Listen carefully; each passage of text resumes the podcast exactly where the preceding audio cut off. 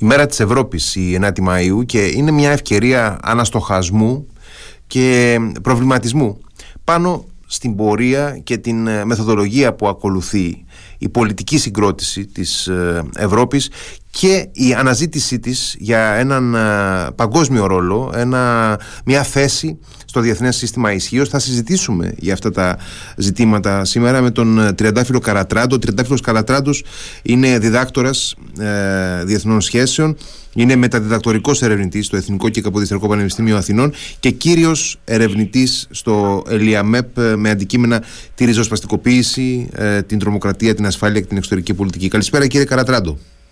Καλησπέρα και ευχαριστώ για την πρόσκληση. Εγώ ευχαριστώ ε, που είστε μαζί μας.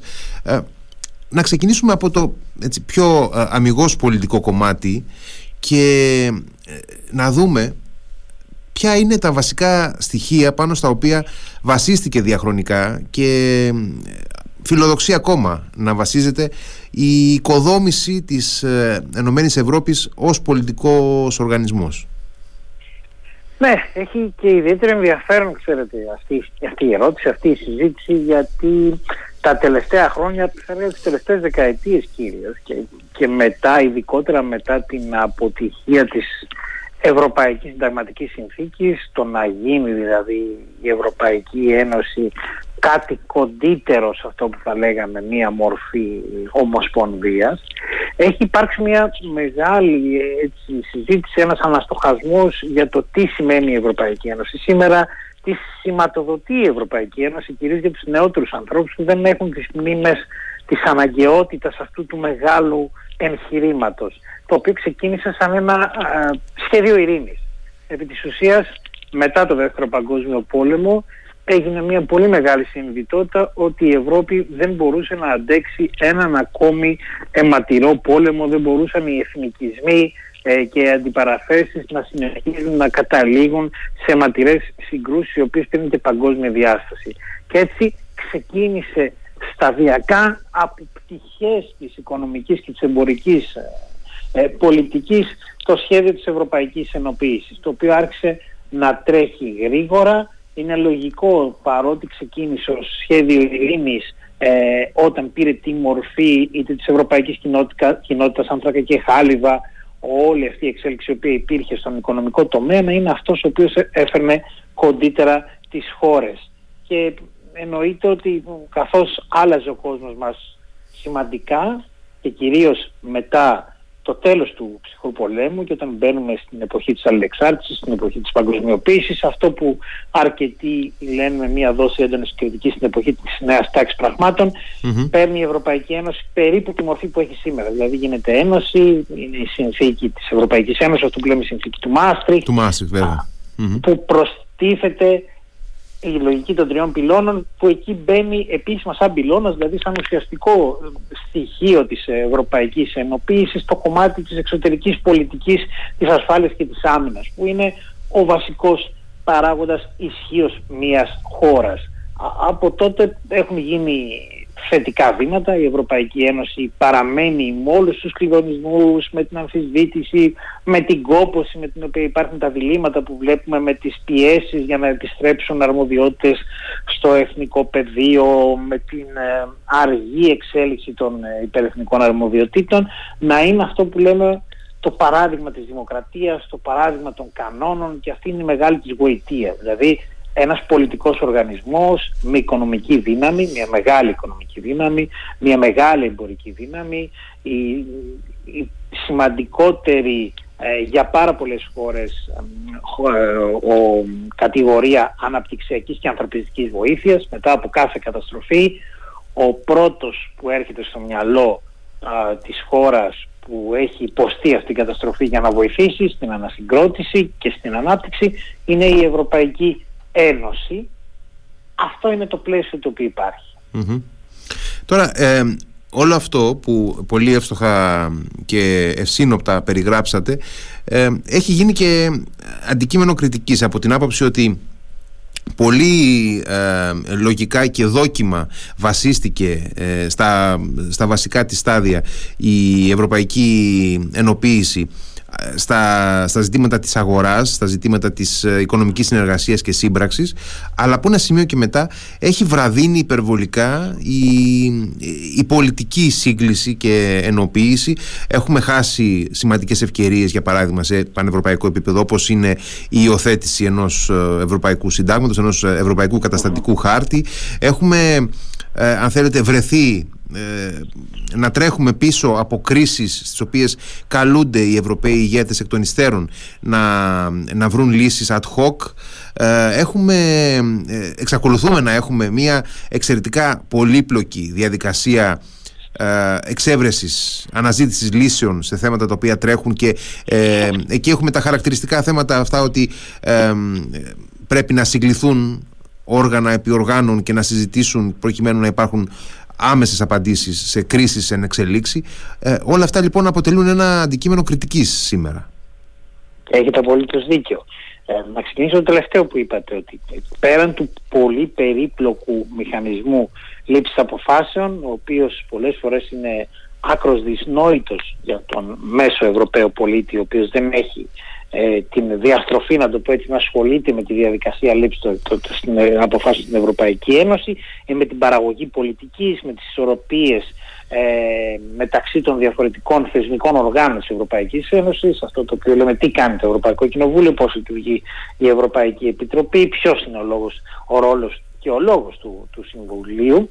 Οι αποφάσεις λοιπόν λαμβάνονται στο χαμηλότερο κοινό παρανομαστή γιατί είναι μια διαρκής διαδικασία συγκερασμού διαφορετικών συμφερόντων, διαφορετικών εθνικών αντιλήψεων, διαφορετικών προτεραιοτήτων. Ας πάρουμε το πλέον πρόσφατο ε, παράδειγμα που ήταν η εναγώνια προσπάθεια να υπάρξει μια ενιαία απάντηση, ευρωπαϊκή απάντηση στην ενεργειακή κρίση.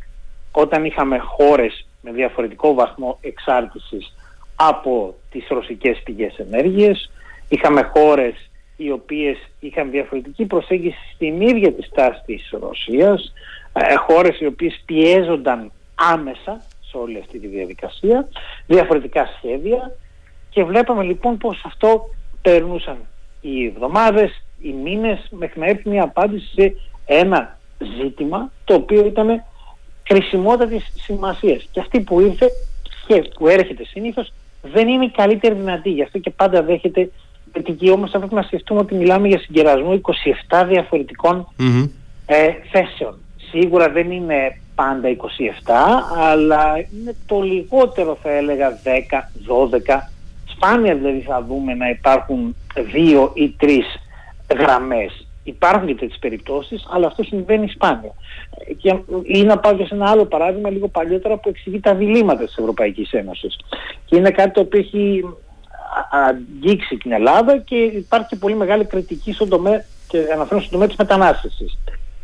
Όταν το 2005-2006 η μεγαλύτερη πίεση μεταναστευτικά υπήρχε στην οδό της κεντρικής δηλαδή τότε θυμόμαστε αρκετοί τις ε, σκηνές ας πούμε στη Λαμπεδούσα, δηλαδή μεταξύ Ιταλίας και Μάλτας, ε, υπήρξε μια διμερή συμφωνία της Ιταλίας με τη Λιβύη, τότε με τον Μουαμάρ Καντάφη, η οποία πέρα από το εμπορικό οικονομικό κομμάτι εμπεριείχε και το κομμάτι διαχείρισης μετανάστευσης. Πάνω σε αυτή οικοδόμησε και η Ευρωπαϊκή Ένωση με δικές της ε, συμφωνίες, με δική της χρηματοδότηση στη συνοριοφυλακή και την ακτοφυλακή της Λιβύης, εκπαίδευση, εξοπλισμός, χρήματα ε, και όλα αυτά που διήρκησαν περίπου από το 2007 μέχρι το 2011 ανετράπησαν από ένα άλλο τομέα πολιτικής, ο οποίος είναι η εξωτερική πολιτική, όταν ελήφθη η απόφαση περί ε, επέμβασης στη Λιβύη με πρωτοβουλία της Αγγλίας και της Γαλλίας για την ανατροπή του Μαμάρ Καντάφη. Mm-hmm. Όπου εκεί λοιπόν είδαμε όχι μόνο να καθυστερούν οι αποφάσεις,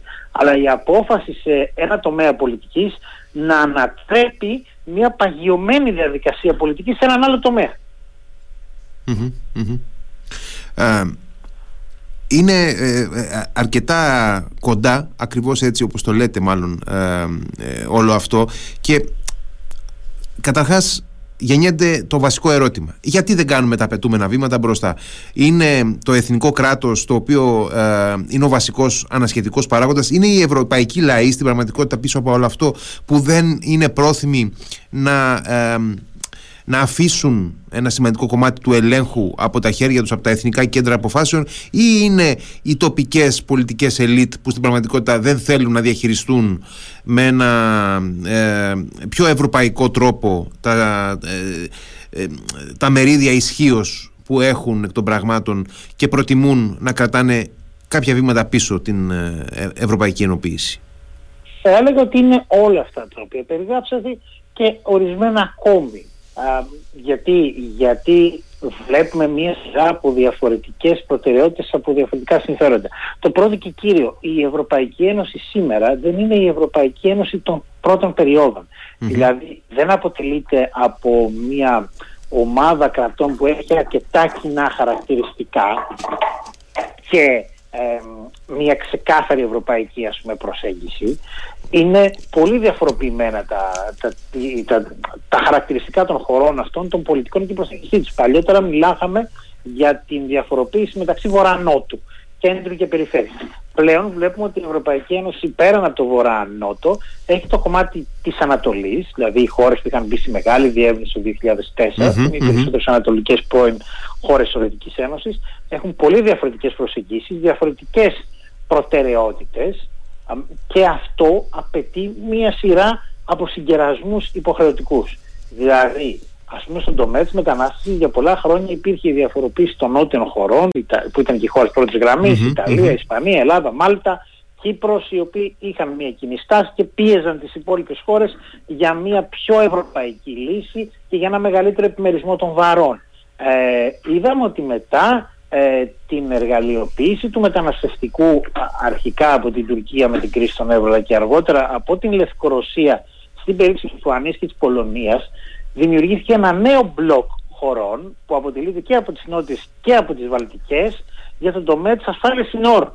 Δηλαδή μετατοπίστηκε η, η συζήτηση στο, από το γεωγραφικό στενό κομμάτι στο κομμάτι της ασφάλειας συνόρων υπάρχουν και άλλοι τομείς στην οποία δεν είναι εύκολο να συμφωνήσουμε. Δηλαδή, για παράδειγμα, ε, εάν πάμε στο στενό πυρήνα των συμφερόντων που έχουμε και τις μεγαλύτερες καθυστερήσεις και υπάρχει όμως και μεγαλύτερη πίεση που είναι η εξωτερική πολιτική και άμενα, μην γελιόμαστε. Δηλαδή εκεί τα βήματα γίνονται πολύ πιο αργά από ό,τι θα θέλαμε, οι δυσκολίες είναι πολλές. Για πολλά χρόνια, ξέρετε, κρυβόμασταν πίσω από τα opt-outs της Μεγάλης Βρετανίας. Δηλαδή λέγαμε ότι επειδή η Μεγάλη Βρετανία συνήθως έκανε αυτά, δηλαδή έλεγε ότι εγώ εξαιρώ τον εαυτό μου από αυτή τη διαδικασία ήταν και αυτοί οι οποίοι καθυστερούσαν το, το, το, να τρέξει η Ευρωπαϊκή Ένωση και αρκετοί είδαν τον Brexit ως μια διαδικασία που θα οδηγούσε σε νέα όθηση της Ευρωπαϊκής Ένωσης να τρέξει η πολιτική ολοκλήρωση. Και όμως διαπιστώσουμε ότι τα πράγματα δεν είναι ακριβώς έτσι και υπάρχουν αρκετοί οι οποίοι μάλιστα ιδιαίτερα στον τομέα της ασφάλειας και της άμυνας έχουν νοσταλγήσει την Μεγάλη Βρετανία η οποία ήταν η δεύτερη μεγάλη καρδιά, να το πω έτσι, του, του καθαστού ευρωπαϊκού συστήματος άμυνας μαζί με τη γαλλια Και βλέπουμε ότι ο πόλεμος στην Ουκρανία που πραγματικά ήταν, ήταν αυτός ο οποίος άλλαξε πάρα πολλά γεγονότα. Δηλαδή πριν τον πόλεμο στην Ουκρανία, περίπου την περίοδο 2019-2021, η Ευρωπαϊκή Ένωση έτρεχε δυναμικά, κυρίως με πρωτοβουλία της Γαλλίας, το σχήμα της στρατηγικής αυτονομίας. Δηλαδή τι, να αποκτήσω δικές μου αμυντικές δυνατότητες για να είμαι αυτόνομος, να μπορώ να έχω ρόλο στην περιοχή. Ο πόλεμος στην Ουκρανία τα άλλαξε όλα. Γιατί διαπίστωσαν ότι δεν υπάρχει πολυτέλεια του χρόνου για να γίνει αυτή η ανάπτυξη των αμυντικών δυνατοτήτων και θα πρέπει να στηριχθεί ξανά η Ευρωπαϊκή Ένωση χωρίς να εγκαταλείπει τη στρατηγική αυτονομία, αλλά είναι οι άμεσες ξέρετε, υπαρξιακές στο ρόλο του ΝΑΤΟ. Δηλαδή είδαμε ξανά από, το σχηματικό, από τη σχηματική φράση του Προέδρου Μακρόν το εγκεφαλικά νεκρό ΝΑΤΟ να πηγαίνουμε σε επαναβεβαίωση της σχέσης Ευρωπαϊκής Ένωσης και ΝΑΤΟ και στο σημαντικό ρόλο. Αλλά είναι τόσο περίπλοκο το σχήμα το οποίο υπάρχει που δεν είναι εύκολο να εκχωρηθούν πράγματα. Ή βλέπετε ότι υπάρχουν κάτι τα οποία υστερούν σημαντικά στα κέρια και θεμελιακά ζητήματα της Ευρωπαϊκής Ένωσης όπως είναι το ζητήματα της δημοκρατίας. Για παράδειγμα η Ουγγαρία η οποία βλέπετε πόσες πιέσεις ασκεί στην Ευρωπαϊκή Ένωση και εδώ βλέπουμε και ένα, ένα από, τα, από τα ευρωδομικά χαρακτηριστικά πέραν από τα εθνικά που είναι για παράδειγμα η ομοφωνία. Η ομοφωνία στη λήψη των αποφάσεων δημιουργεί σημαντικά προβλήματα και είναι αυτή η οποία πολλές φορές οδηγεί τους πολίτες να βιώνουν μια διπλή απογοήτευση από την μια πλευρά βλέπουν τα έθνη κράτη να μην μπορούν να δώσουν απαντήσεις στα μεγάλα ζητήματα, στις μεγάλες προκλήσεις, στη μετανάστευση, στην κλιματική αλλαγή, στην πανδημία για παράδειγμα, και από την άλλη την Ευρωπαϊκή Ένωση να μην μπορεί να τρέξει όπου, όσο γρήγορα θέλει ή να μην μπορεί να έχει τις απαντήσεις που θα ήθελαν να βλέπουν οι πολίτες και βλέπουμε αυτό το διπλό έλλειμμα εμπιστοσύνης το οποίο χαρακτηρίζει σε σημαντικό βαθμό την κρίση εμπιστοσύνης που υπάρχει και το ότι αρκετοί πολίτες και δυστυχώς μεταξύ αυτών και οι Έλληνες που έχουμε ιστορικά χαμηλά στο ευρωβαρόμετρο για την εμπιστοσύνη μας στην Ευρωπαϊκή Ενοποίηση δεν βλέπουν στην Ευρωπαϊκή Ενοποίηση αυτό που έβλεπαν οι παππούδες μας να το πω σχηματικά. Ε, ταυτόχρονα με όλο αυτό το τοπίο το οποίο ε, περιγράφουμε ε, δεν μπορεί να αρνηθεί κανείς ότι έστω και ε, αποστεριόρι, έστω και εκ των υστέρων δηλαδή, έστω και με καθυστέρηση η Ευρωπαϊκή Ένωση ε, καταφέρνει να δίνει κάποιες τουλάχιστον ε, απαντήσεις συλλογικά στις ε, μεγάλες προκλήσεις της εποχής. Και εννοώ ότι ε, ειδικά από το 2010 και μετά και την εκδήλωση μιας σειράς από δομικές κρίσεις την κρίση του ευρώ καταρχάς και στη συνέχεια τα τελευταία χρόνια την κρίση ε, του, ε, της πανδημίας την κρίση του πολέμου στην, στην Ουκρανία και όλα όσα έφερε μαζί της το ενεργειακό, το πληθωριστικό ρεύμα κλπ. Προσπαθεί η Ευρωπαϊκή Ένωση κοπιαστικά πολλές φορές και με μέτρια αποτελεσματικότητα αλλά προσπαθεί να δίνει συλλογικές ε, λύσεις. Είναι όλα αυτά, θα μπορούσαμε να τα περιγράψουμε ως βήματα ορίμανσης, δηλαδή θα μπορούσαμε να δούμε ότι ε, είναι μικρά έστω και ατελή ενδεχομένως αλλά υπαρκτά βήματα προς μια ε, συνολική πολιτική ορίμανση.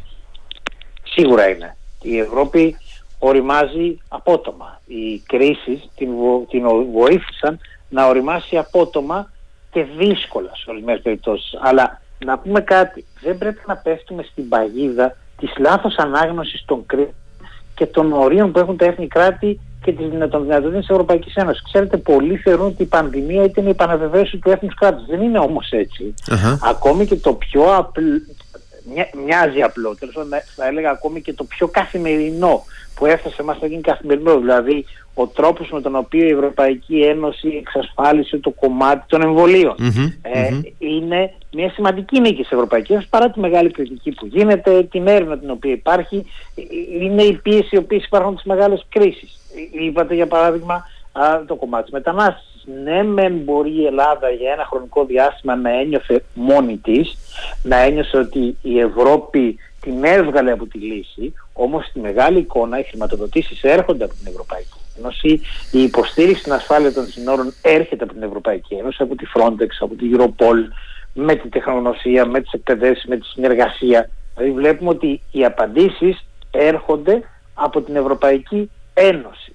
Ακόμη και στα καθ' αυτού δικά μας ζητήματα, όπως είναι η σχέση μας με την Τουρκία, Πραγματικά δεν ξέρω αν μπορεί να πιστέψει κάποιος ότι η Ελλάδα, αν ήταν εκτός της Ευρωπαϊκής Ένωσης και του ΝΑΤΟ, θα είχε αυτή την αντιμετώπιση την οποία είχε με όλες τις δυσκολίες τις οποίες υπαρχουν σε όλο αυτό το πλαίσιο. Ή, για παράδειγμα, σκεφτείτε πιο απλά πράγματα. Το Ταμείο Ανθεκτικότητας και Ανάκαμψης.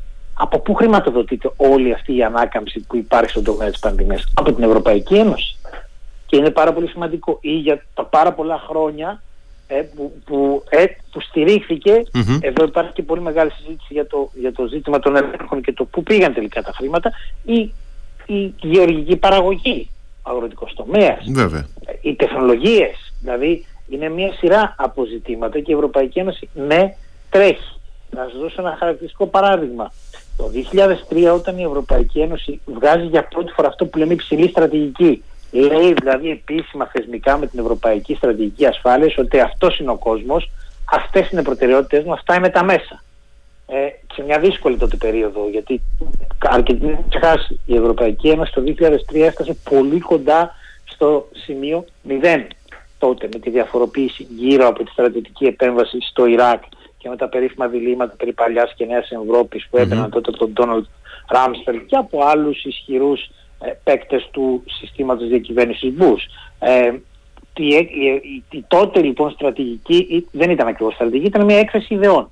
Το 2021 και το 2022 που είναι η περίοδος της λεγόμενης στρατηγικής πηξίδας που είναι επί της ουσίας η τρίτη εκδοχή της υψηλής εξωτερικής στρατηγικής Ευρωπαϊκής Ένωσης βλέπουμε κάτι πολύ διαφορετικό. Βλέπουμε ιεράρχηση απειλών, βλέπουμε συγκεκριμένα μέσα, βλέπουμε δηλαδή αυτό που είπατε μια πιο όρημη Ευρώπη, βλέπουμε ένα πραγματιστικό ρεαλισμό. Δηλαδή από εκεί που η Ευρωπαϊκή Ένωση πίστευε ότι αρκούν οι κανόνες, η ήπια ισχύς και η πίστη της στο διεθνές δίκαιο για να αντέξει στη ζούγκλα των διεθνών σχέσεων, η οποία μπορεί να μην ήταν τόσο ζούγκλα το 2003, ενώ είχε δομικά προβλήματα, αλλά δεν βλέπαμε αυτό το κομμάτι επίθεσης στη γειτονιά της Ευρώπης από μία χώρα ενάντια σε μία άλλη χώρα, δηλαδή την επεκτατική αποθέωση ε, του υπεριαλισμού, του αλυτρωτισμού και του εθνικισμού.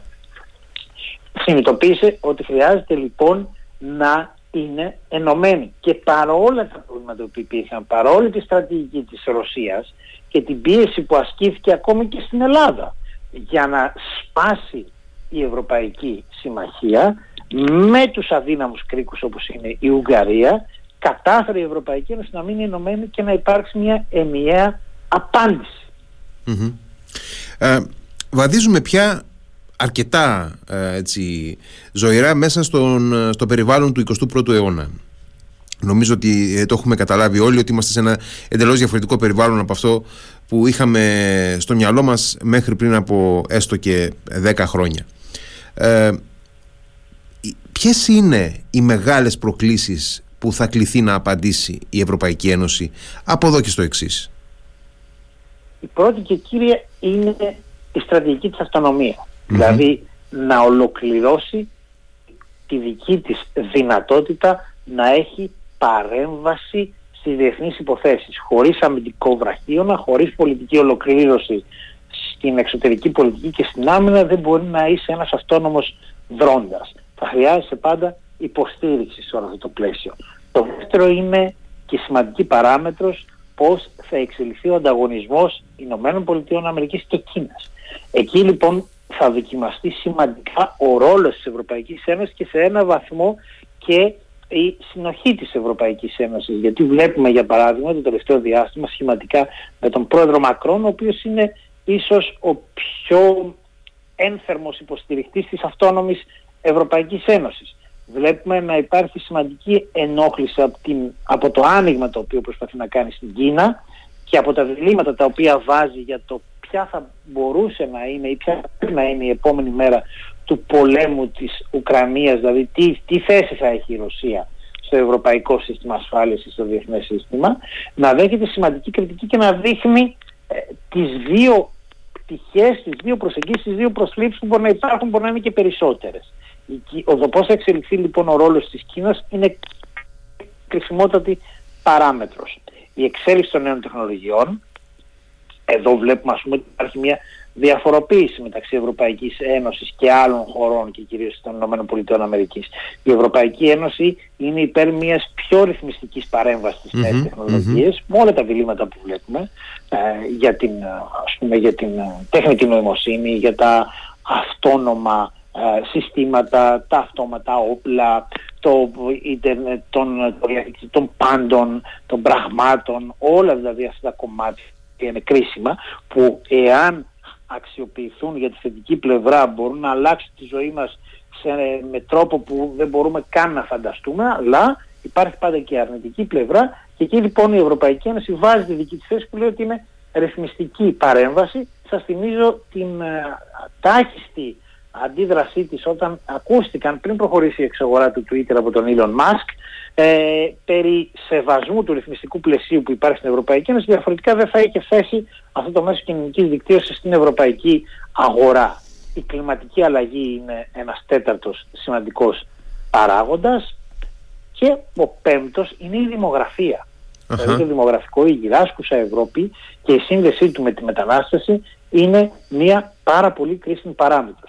Και το τελευταίο είναι αυτό το οποίο βλέπουμε είτε στον εξωτερική του πτυχή είτε στην εσωτερική που είναι το κομμάτι του λαϊκισμού, της κρίσης εμπιστοσύνης, της σύγκρισης των ταυτοτήτων, δηλαδή μια έντονη κοινωνικοπολιτική διαδικασία η οποία διαπερνά όλες τις χώρες με τον ένα ή τον άλλο τρόπο και βλέπουμε ότι το project ειρήνης και δημοκρατίας που θέλει αυτή την εμπιστοσύνη δοκιμάζει τις λαϊκιστικές δυνάμεις, τις αντιδημοκρατικές δυνάμεις, είτε αυτές είναι κόμματα, είτε είναι κινήματα, είτε είναι πρόσωπα, είτε, είτε είναι ακτιβιστικές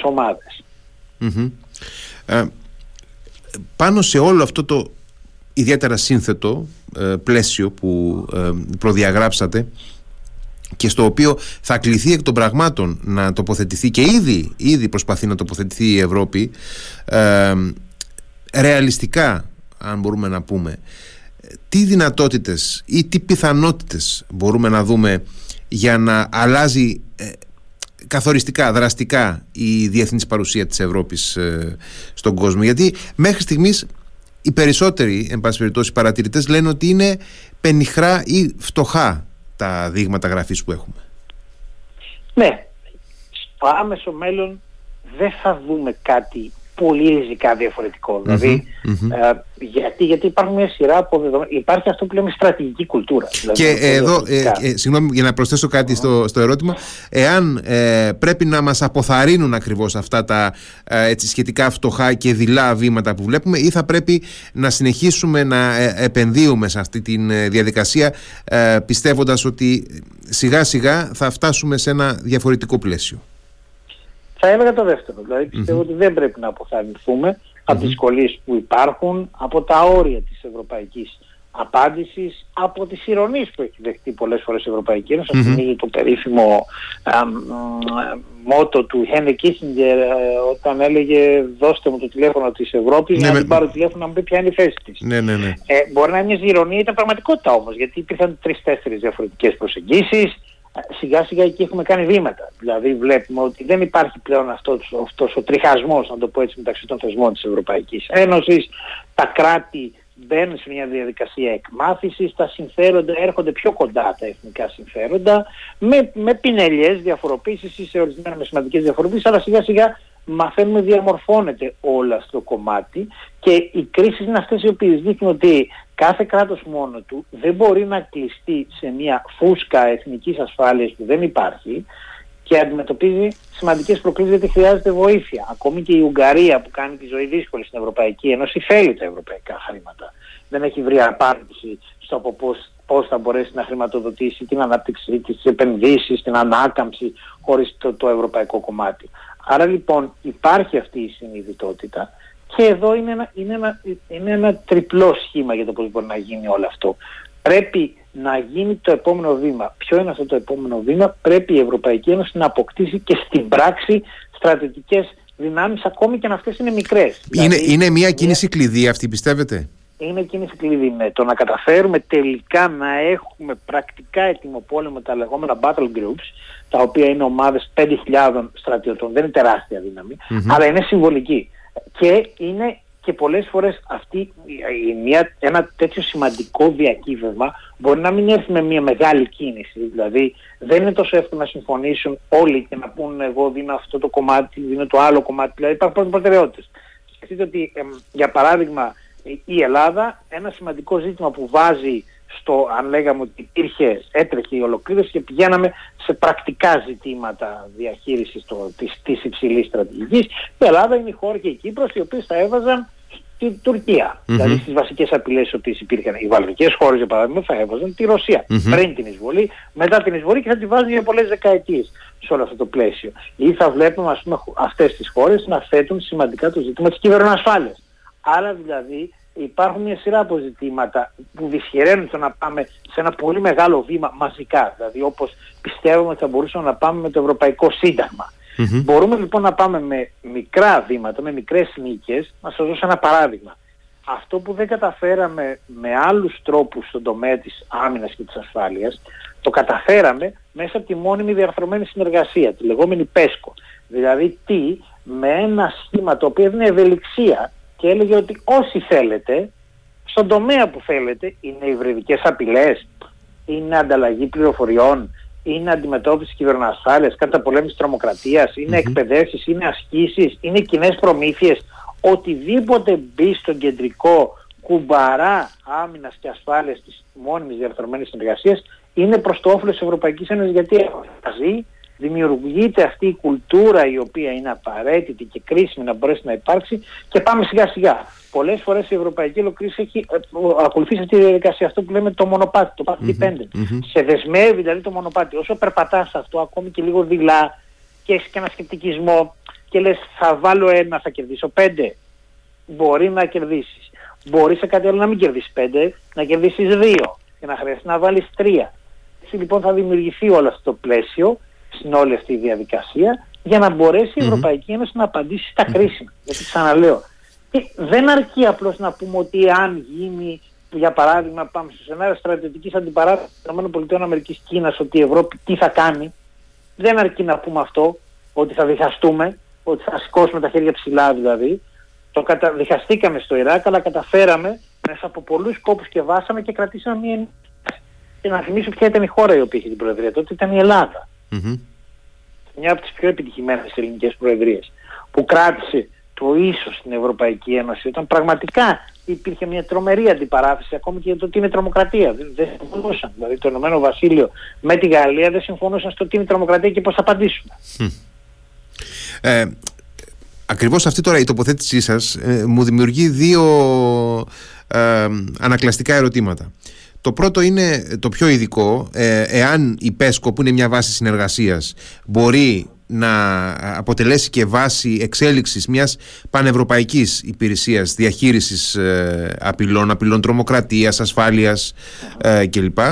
Και δεύτερον, εάν ε, φτάνει να φτιαχτούν κάποιες μονάδες ταχείας αντίδρασης ε, στη βάση αυτή που περιγράφεται, ή θα πρέπει να υπάρχει, ε, για να είναι λειτουργικές αυτές οι μονάδες πραγματικά, θα πρέπει να υπάρχει και ένας μηχανισμός λήψης αποφάσεων ε, επιχειρησιακής φύσης πίσω από αυτές τις μονάδες, προκειμένου να μην χρειαστεί να, να συνεδριάσει ένα Συμβούλιο Εξωτερικών Υποθέσεων ή ακόμα περισσότερο ένα ε, Ευρωπαϊκό Συμβούλιο για να ληφθεί μια βασική απόφαση να πάει να αναπτυχθεί, για παράδειγμα, μια, ε, μια τέτοια δύναμη στο Σουδάν και να απεγκλωβίσει με συνολικό τρόπο τους Ευρωπαίους πολίτες. Ναι, εδώ βάζετε την, την, την καρδιά του, των διλημάτων και του ερωτήματος. Ε, σιγά σιγά φτάσαμε. Ε, ναι, ναι και θα σας πω το εξής. Ε, θα χρησιμοποιήσω το, το πιο κοντινό παράδειγμα σε αυτό που περιγράφεται για μένα είναι η Frontex και η Europol. Δηλαδή οι δύο αυτοί οι οργανισμοί, η Frontex είναι η εκδοχή, η ευρωπαϊκή εκδοχή συνοριοφυλακής ακτοφυλακής δεν έχει φτάσει ακόμη να είναι ένας αυτόνομος δηλαδή να έχει αποκλειστικά δικές του δυνάμεις. Ναι, αποσπώνται, αποσπώνται ad hoc δυνάμεις. Από τα κράτη-μέλη, ναι.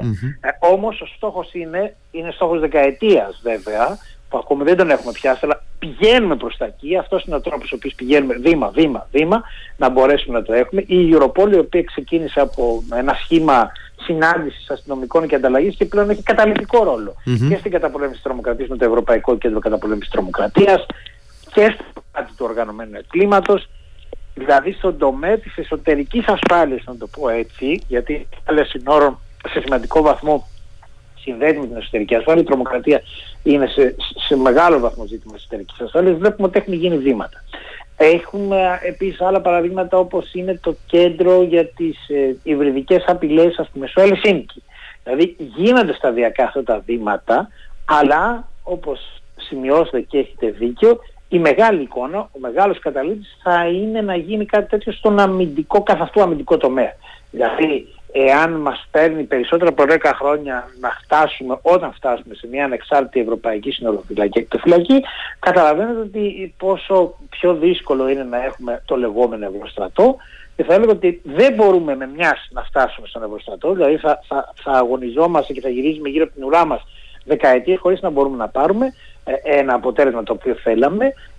Γι' αυτό το βήμα-βήμα είναι πάρα πολύ σημαντικό. Θα έλεγα ότι η Λισαβόνα και μας πάω στο 2007 η συνθήκη mm-hmm, της Λισαβόνας ήταν πάρα πολύ κρίσιμη γιατί έδωσε πολλά από αυτά τα οποία τα χρησιμοποιούμε λίγο αργά δηλαδή αρχίζουμε να μιλάμε για την ΠΕΣΚΟ θα το θυμάστε δημοσιογραφικά το 2016 η ΠΕΣΚΟ ήταν μια πρόβληση συνθήκη της Λισαβόνας υπήρχε και από το 2007 χρειάστηκαν όμως 9 χρόνια για να μπορέσουμε να φτάσουμε εκεί ναι.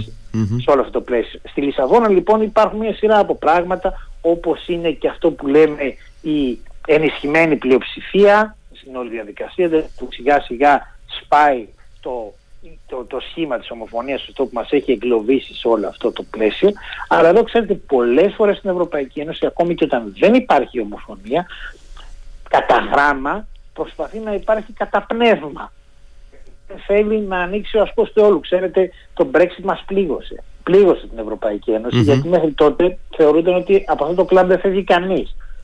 Είναι, ένα φάντα, είναι, ένα φάντασμα, είναι ένα φάντασμα το, το οποίο πλανάται πάνω από την Ευρώπη το Brexit. Ναι, ναι και πλανάται με διαφόρους τρόπους. Πλανάται είτε με τη μορφή του να αναγκαστεί μια χώρα να φύγει, το λεγόμενο Brexit ή τα λέξη, το οποίο υπήρχε με την οικονομική κρίση, είτε με το να πάψει πλέον η Ευρωπαϊκή Ένωση να θεωρείται ότι έχει μεγαλύτερη βαρύτητα από το στενό εθνικό συμφέρον ή από μια διμερή συνεργασία, παράδειγμα λέω εγώ με τις ΗΠΑ και να οδηγήσει κι άλλες χώρες από τον παλιό Ατλαντικό άξονα, δηλαδή πολλοί φοβούνται τις χώρες των, τις ανατολικές χώρες. Mm-hmm. Πολωνία για παράδειγμα. ναι, η Πολωνία αυτή τη στιγμή βέβαια, η Πολωνία αυτή τη στιγμή είναι ο πρωταθλητής της αμυντικής ε, πολιτικής. Δηλαδή είναι η χώρα η οποία πιέζει και θα πιέζει περισσότερο προς μια αμυντική ολοκλήρωση, βέβαια ξαναλέω, βάσει στις ειδικές προτεραιότητες. Εδώ λοιπόν άλλαξε και κάτι το οποίο δεν υπήρχε και για χρόνια. Ήταν στο τραπέζι ε, ένας παράγοντας που κρατούσε πίσω την ευρωπαϊκή ολοκλήρωση στους τομείς. Ποιο ήταν ότι δεν ήταν του ενδιαφέροντος της Γερμανίας. Η Γερμανία που είναι ένας από τους πολύ μεγάλους πυλώνες, ο Άντριο και ένας από τους μεγαλύτερους θεωρητικούς ε, της ευρωπαϊκής ολοκλήρωσης είχε πει σχηματικά ότι η Ευρωπαϊκή Ένωση, δεν συμφωνώ απόλυτα, αλλά έχει βάσει παρατηρήσή του, είναι μια κονίστρα ανταγωνισμού των τριών των, του Ηνωμένου Βασιλείου, της Γαλλίας και της Γερμανίας. Και όποια απόφαση βγαίνει είναι μια διαρκής διαδικασία ισορροπίας μεταξύ αυτών και των συμμάχων που αθρίζονται γύρω τους.